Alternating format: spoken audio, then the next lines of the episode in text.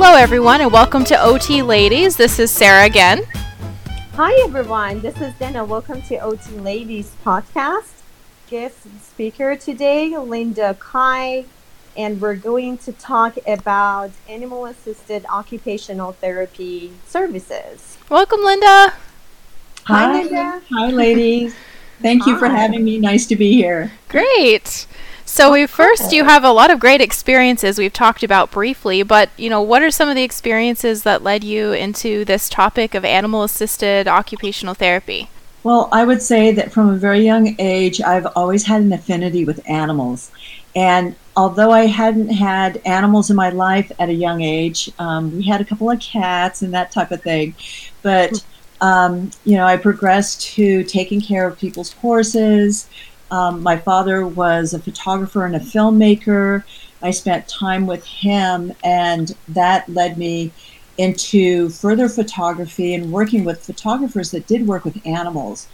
And um, I did do some work um, for about six years with swam with the manatees in Florida and Mhm. um, did some photography with them, which was just so amazing being with them, as well as um, spending time with dolphins, swimming with the dolphins, not only in Florida, but off of Catalina Island as well, um, Catalina Island, California. Wow. And, um, and just, you know, when you have experiences with animals, mammals, it's just, you know, I, I, think it, it just sort of gets in your blood and you just Mhm. really either you want to spend more time or, or not. And that's how it's been with me. I just feel like they have a lot of good healing energy and want to have relationship with humans. And so it's brought me to where I am right now.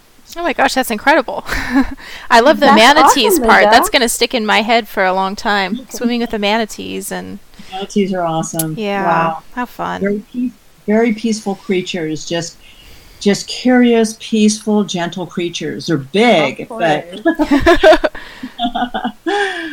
Of Um, course, that's awesome. So, Linda, I know you have um, a horse, a call, and then you have a cute dog named Bear, right? yes um mm-hmm. go ahead Go ahead. Go ahead. okay um call he is yankee's last call that's his his name actually it's somewhere yankee's Yeah. last call that's his full name and um He's a full bred Clydesdale. He is my very first horse, although I've taken care of other people's Aw. horses. Um, now, Call, as we call him, like phone call, and we have had him for seven years. And um, and then who is a golden retriever and a service animal. He is the second service animal that I've trained. We've had a service animal, George Bailey, who is also a golden retriever. I trained, and he he's certified and registered. Both were are were and are certified registered service animals. Awesome. That's great. Uh, well, I just uh, side note, I had a privilege to actually take a picture with Call. You know, he's a beautiful uh, horse, and that was that was amazing to just like being around Call um, for Mhm. actually a few um, minutes or fifteen minutes. So, um, so we want to just know what is a- actually animal assisted therapy is. So it's called it's uh, services or interventions that usually um, someone in healthcare, like an occupational therapy, will deliver these services, or anybody who has some sort of certification in animal assisted therapy can deliver these um, services. And usually, um, um, these professionals they document what they do. And according to AOTA, American Occupational Therapy Association framework in 2014, they said that uh, pet care is an IADL or instrumental activity of daily living. So, Sarah, what do you think? Why they say pet care is an IADL? So it's an instrumental activity, so it's very important to people. Uh, unlike, you know, bathing or eating, it's Mhm. not essential, so that's why it's not an ADL, but it's it's very important and I think that you know, pet care falling under IADL, it's not a leisure, it's not a play activity. It's very important to people. It has a little bit different of a meaning. And I think it's Yeah. appropriately placed where it is under IADL. Yeah, so that's being said, Linda. What uh, what do you think um, ideal means to you when you're working with a brown bear? What kind of a care the horse or the dog needs? What do you think? Well, um, I would say that um, you know it's all about relationship and how the say for an example um, a client or i'm a caregiver so how um, my client um, actually could use um, have a little bit more relationship um, not just he might not spend so much time with people mm-hmm. but he will spend time with the animals and it's not that the animals per se are a substitution for the people but the animals are a complement to to the um, having um, being with humans on a on a daily basis. Yeah. My the my client he um, he is disabled, so he's in a wheelchair. He can't get around a lot, so Yeah.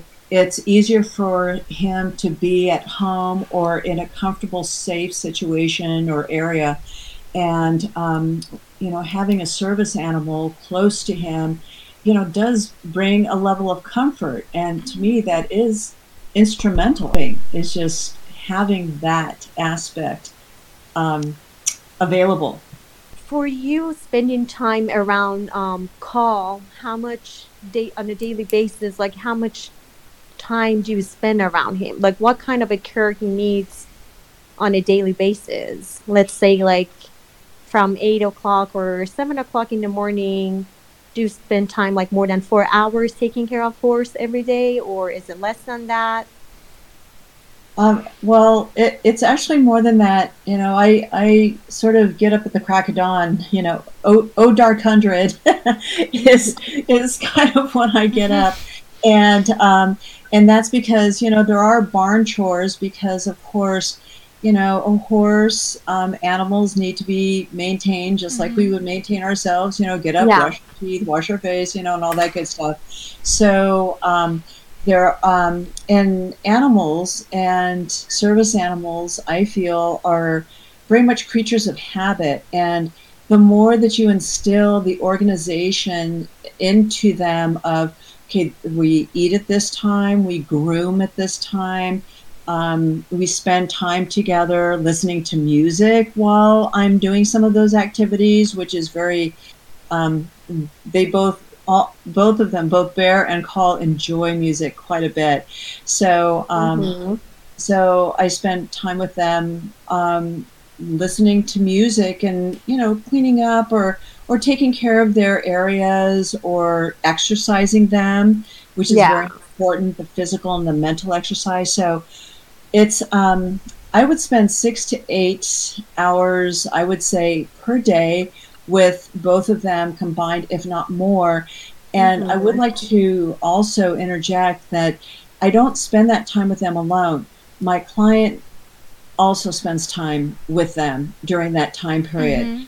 because it is helpful for them for um, you know whether it's a, a person who's disabled or a Yeah. shut-in or that type of thing you know or rehabilitating you know occupational therapy physical therapy that type of thing whether they're, they're rehabilitating from a stroke or an injury or something like that i feel Exactly. it's very helpful for them to have that type of interaction and it may just be sitting out in the sun close to them but i will Mhm. tell you you know if if if your client has an opportunity to groom the animal pet the animal have the animal close you know touch is very key and very important just as it is with having ot it's you know touch is Of amazing course. element Absolutely. And I think it's really interesting that you point that example out because I remember before I started occupational therapy, OT's grad school, I worked in a hippotherapy clinic and Mhm. ranch where they did just that. And part of the therapy they would do with occupational therapy was getting the horse ready, grooming the horse, interacting with the horse, and it was just beautiful to see these kids that for example, uh, many children with autism who are not very good socially, you know, with between individuals have this relationship of oh, mm-hmm. I, I pet the horse, okay, I groom the horse. And then ironically, they would sometimes be able to start translating how they're caring for the horse to how they're yeah. grooming themselves, how they're mm-hmm. able to socialize with others. You know, it's a it's a slow process, but that itself was able to foster a little bit of a, appropriate social interaction. So mm-hmm. very mm. powerful, and I think mm. we're we're at a good time to talk about too that there's a lot of significant uh, research for animal-based therapy, and it's definitely growing.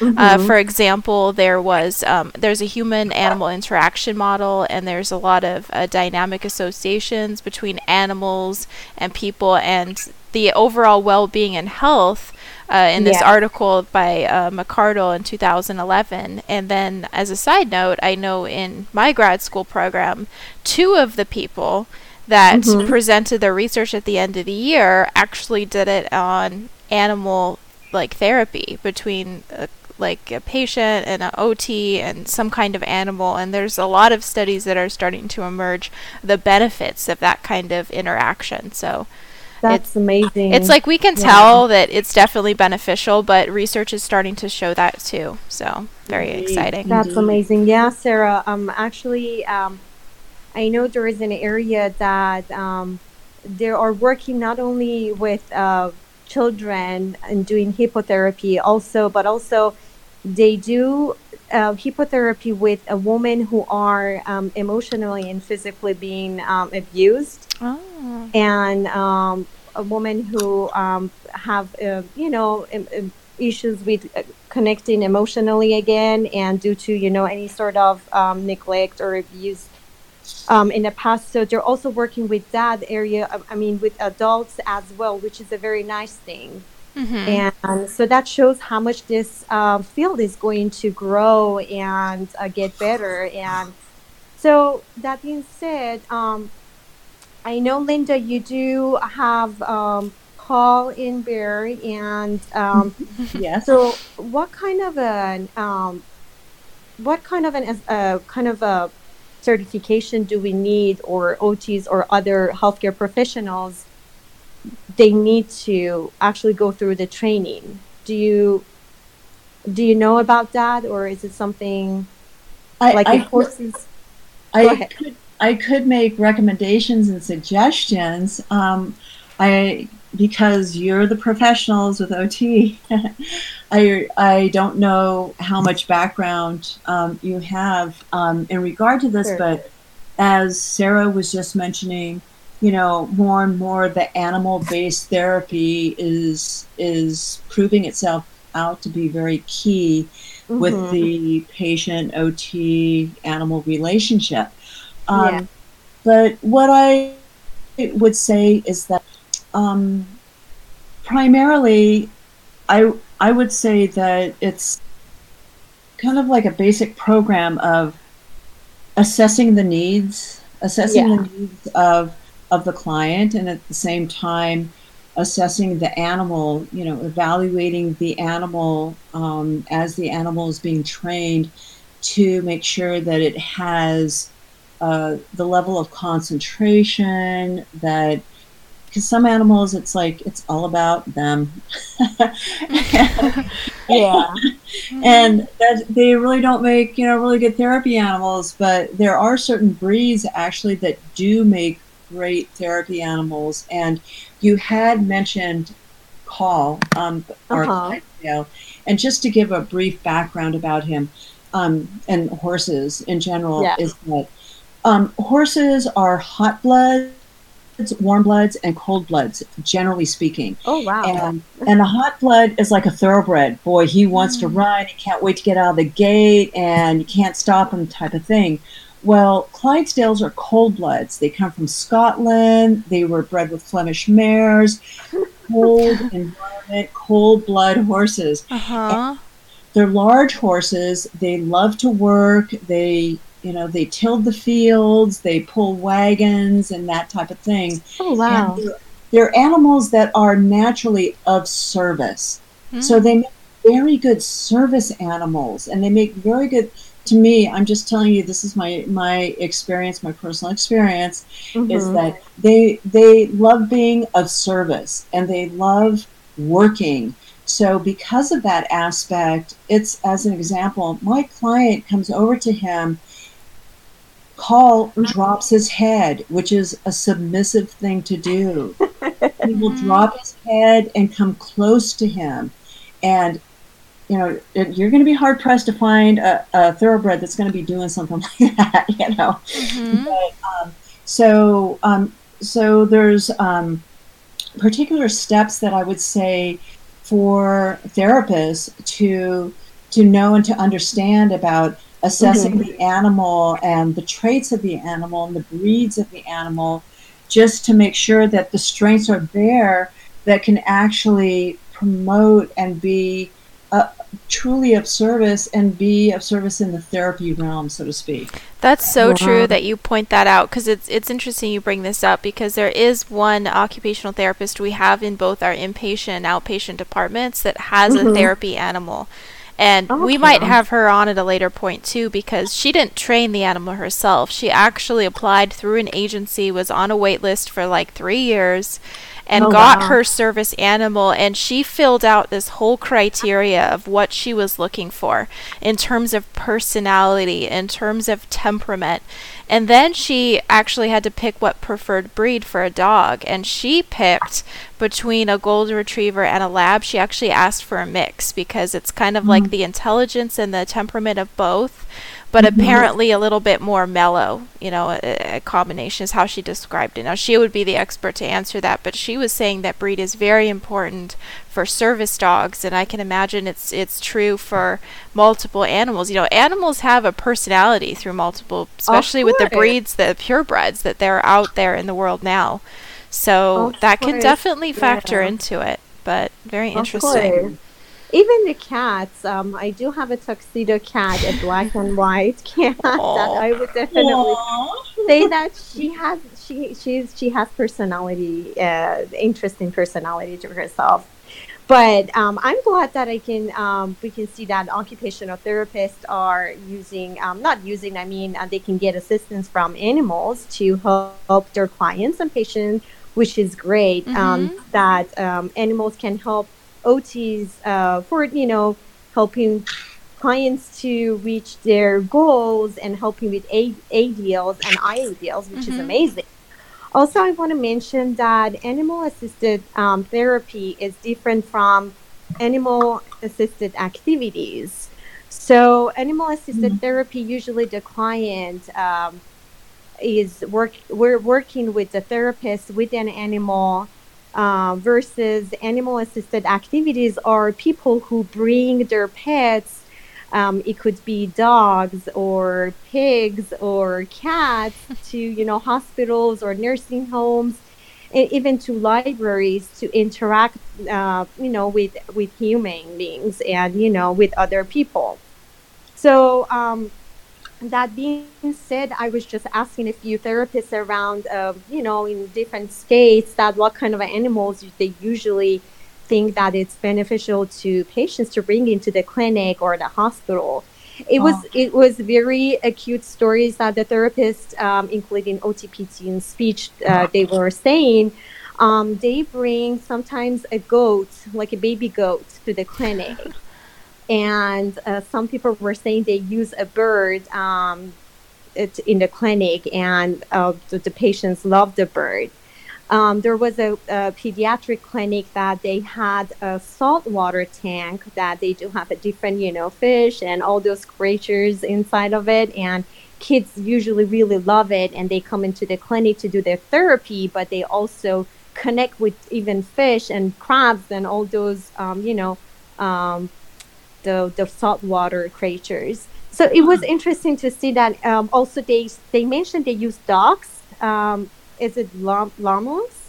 Uh, I don't know. It's llamas. I'll take your word for it. yeah, small camel, I would say. yeah. And then dogs and all that. Yeah. So. But do you think though the just to be controversial? Do you think those animals are trained to the same level that like Linda has put in and other you know people that have trained animals, or is it just like more of okay, here's an animal, pet it, interact with it? You know, oh, what is the what do you think question. is the good question, you know? Sarah, because yeah, as I mentioned, I guess those animals like you know. Um, cats, I would say, or birds, they usually involve in animal assisted activities. Mm. But when it comes, right. yeah, go ahead, Linda. I'm sorry. Um, I, I'm agreeing with you. And um, if I just may interject here, is that, um, Sarah, what you were saying is that animals, the beauty of animals is that they they have basically unconditional love. Mm-hmm. You know, they're givers. They're whether like it's a goat or a pig or a llama or a cow. You know, mm-hmm. like mm-hmm. like what Dana was saying, that people go, "Oh, look at the cute animal," and I mm-hmm. that type of thing. And then at the same time, and then on the other hand, so to speak, what Dana was saying about um, the assistance aspect of it. And if I may, if now's a good time, I'd, I'd love to share with you a little bit about the animal assisted aspect of um, a bear as an example. Okay, so um, so my client has we have two bags. One is called we call it a med bag, and uh-huh. the other one we call the red bag. Oh, and, yeah, and the med bag has um, testing kits for diabetes. You know the yep. and that type of thing. The red bag has the blood pressure cuff in it. So, what I say to Bear is bring the med bag. And I said, bring it to him, bring it, good, drop it, give it to him. And he picks it up from wherever it is, and we have it in a certain, um, I have it in a certain spot in the living room. He picks it up, he brings it over, he drops it and gives it to him. And then Aww. I said, and then I say, bring him the red bag. And at first, because the red bag is the newer one, we were like, well, maybe we should call something different because red and med sound so close, you know. and, and so so we were like, oh, maybe we should call something else. But you know what? We started calling it the red bag, and he knows the med bag, which is a green bag. you know, and and a difference between the med bag and the red bag. So all is well, but part of that is the intelligence and the intelligence of the breed, like you were mentioning about um, uh, about your associate with yeah. um, talking, saying, "Hey, I want a golden retriever or lab," because they, you know, they've got. A, I call it his nugget, Bear's nugget. He's got a.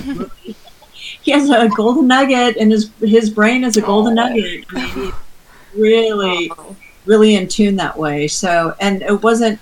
And once the service animals, if I just may, um, say is that once they know that this is their commission, that this is what they do and their job, quote unquote, is that when you introduce something new to them, they pick it up more. I find that they pick it up more readily. It's like, okay, you're telling me something now that I need to do, and it's now I'm I'm in you know sixth grade or seventh grade or eighth grade. You know, I've graduated, and now there's more to know and more to do, mm-hmm. and yeah. with that. So anyway, just wanted to inje- interject that.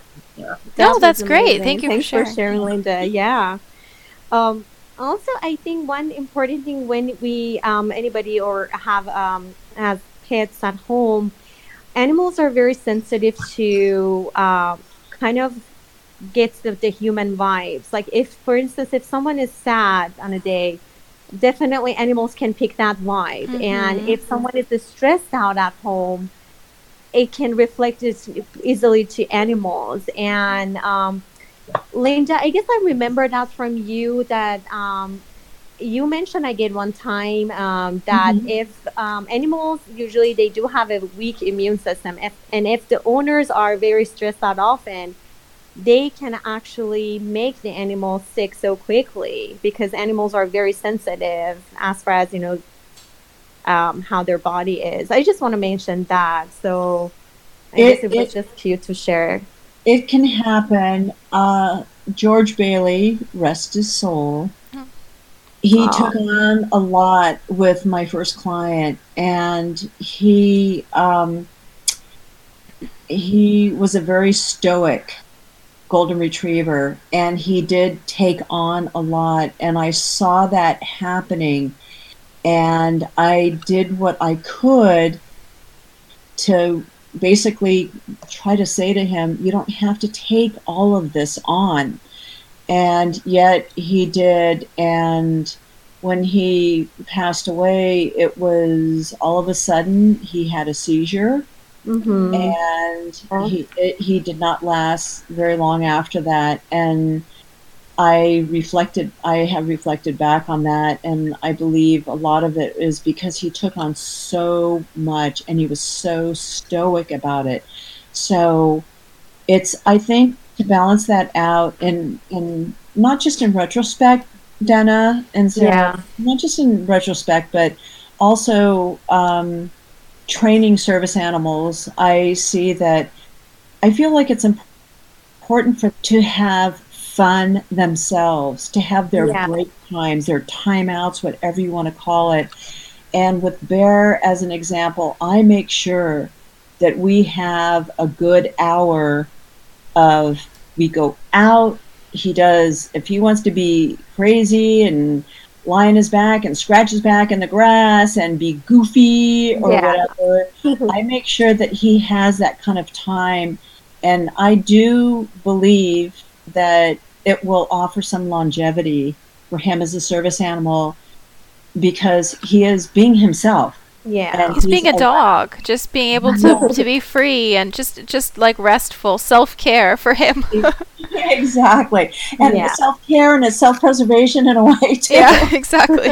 Everyone so, needs rest um, and relaxation, even animals. Yeah. And we live and exactly. learn. You know, we live and learn, and um, and so far so good. So, we live and learn. We live and learn, and um, boy, George Bailey, he was just like so so dedicated, and they are these golden retrievers. The labs are a very dedicated breed as well. So awesome! That's great. So I hope in the future that um, there is more education and available like courses for anybody like OTs, PTs, um, um, speech therapists available that they can take it and they can educate, get the certification, and hopefully there would be more funds out there that people can invest in, you know, animal assisted therapy.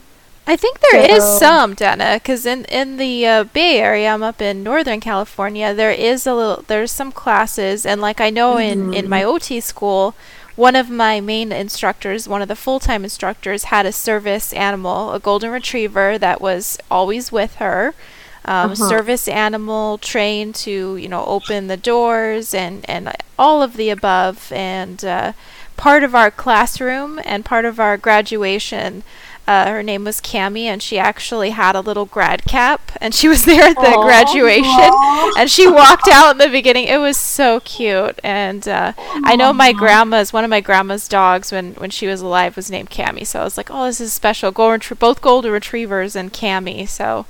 Um, and she was a big advocate for you know creating you know programs and allowing for animal assisted therapy awesome. and uh, and I think that that was part of kind of our education in our program and also like little in service and then now that I've graduated one of my fellow uh, mm-hmm. graduates from San Jose State uh, several years before me she's the one that has the uh, service dog at my facility and uh, luckily my facility was a big organization big hospital uh, provider yeah. uh, allows for the service animals and is fully supportive of it. Amazing. And, and in the hospital, it looks a little bit different than the outpatient, but it's good. There's a whole routine that if you go into certain rooms, how how you have to, to clean the animal's paws yeah. with certain disinfectant, you know, and then of course the very contact uh, plus rooms and contact not to have the animal go in. So there's there's kind of protocols for that, but overall, it, it can really be a, a positive thing for you know these people of that are course. sick. Not just the pediatric, you know, the hippotherapy with the horses with kids, or other populations, but but as you mentioned, Linda, you know, animals definitely have a very positive emotional effect for people. and Mhm. to be able to interact with the animal on its own is a very beautiful thing and it can it can kind of take people out of the seriousness or you know kind of the things they're going through and and be able to just be like Mhm. oh that dog i want to pet it is that okay Well, So- um, speaking about the seriousness of it, Sarah, hmm you know, I think it helped that service animals help people to reconnect and continue to connect with core feelings such as love, Mhm. Exactly. Tender loving care, unconditional love, that type of thing. Mhm. Because you know, you look in you look in their eyes and they'll look in and say, "Okay, I'm here for you." Oh, so true That's what they say. my heart is all with you know animals, cats, dogs, everything you can name of. I love them. I love them. Um, I love them to the point that I found a cute quote for the day from um, unknown author. Um, it says the best therapist has fur and four legs. well we can't compete with that Donna. I don't You're know. right. I don't know. Maybe it can. Uh, I, I don't know. Maybe it can replace even the the human babies. But it's just a fur baby. Fur What's babies. wrong with that? fur babies. Well, thank you, Linda. this was wonderful thank you linda Yeah, thank you. You Linda, are very so welcome. Thank you for- so much, ladies, yeah. for having me with you tonight. this was great great topic Yeah, thank you, everybody. It was great. Um, it was great to have you both, and um, it was a great topic. Thanks. Alrighty, well, thank you both for joining us, and thank you everyone listening. And we'll see you next time at OT Yeah. Ladies. Yeah, thank you, everybody. Have a great night. Be safe out there. Have a good one. Take care. Thanks. Bye, Thank you. Linda. Bye. Bye. Bye for now.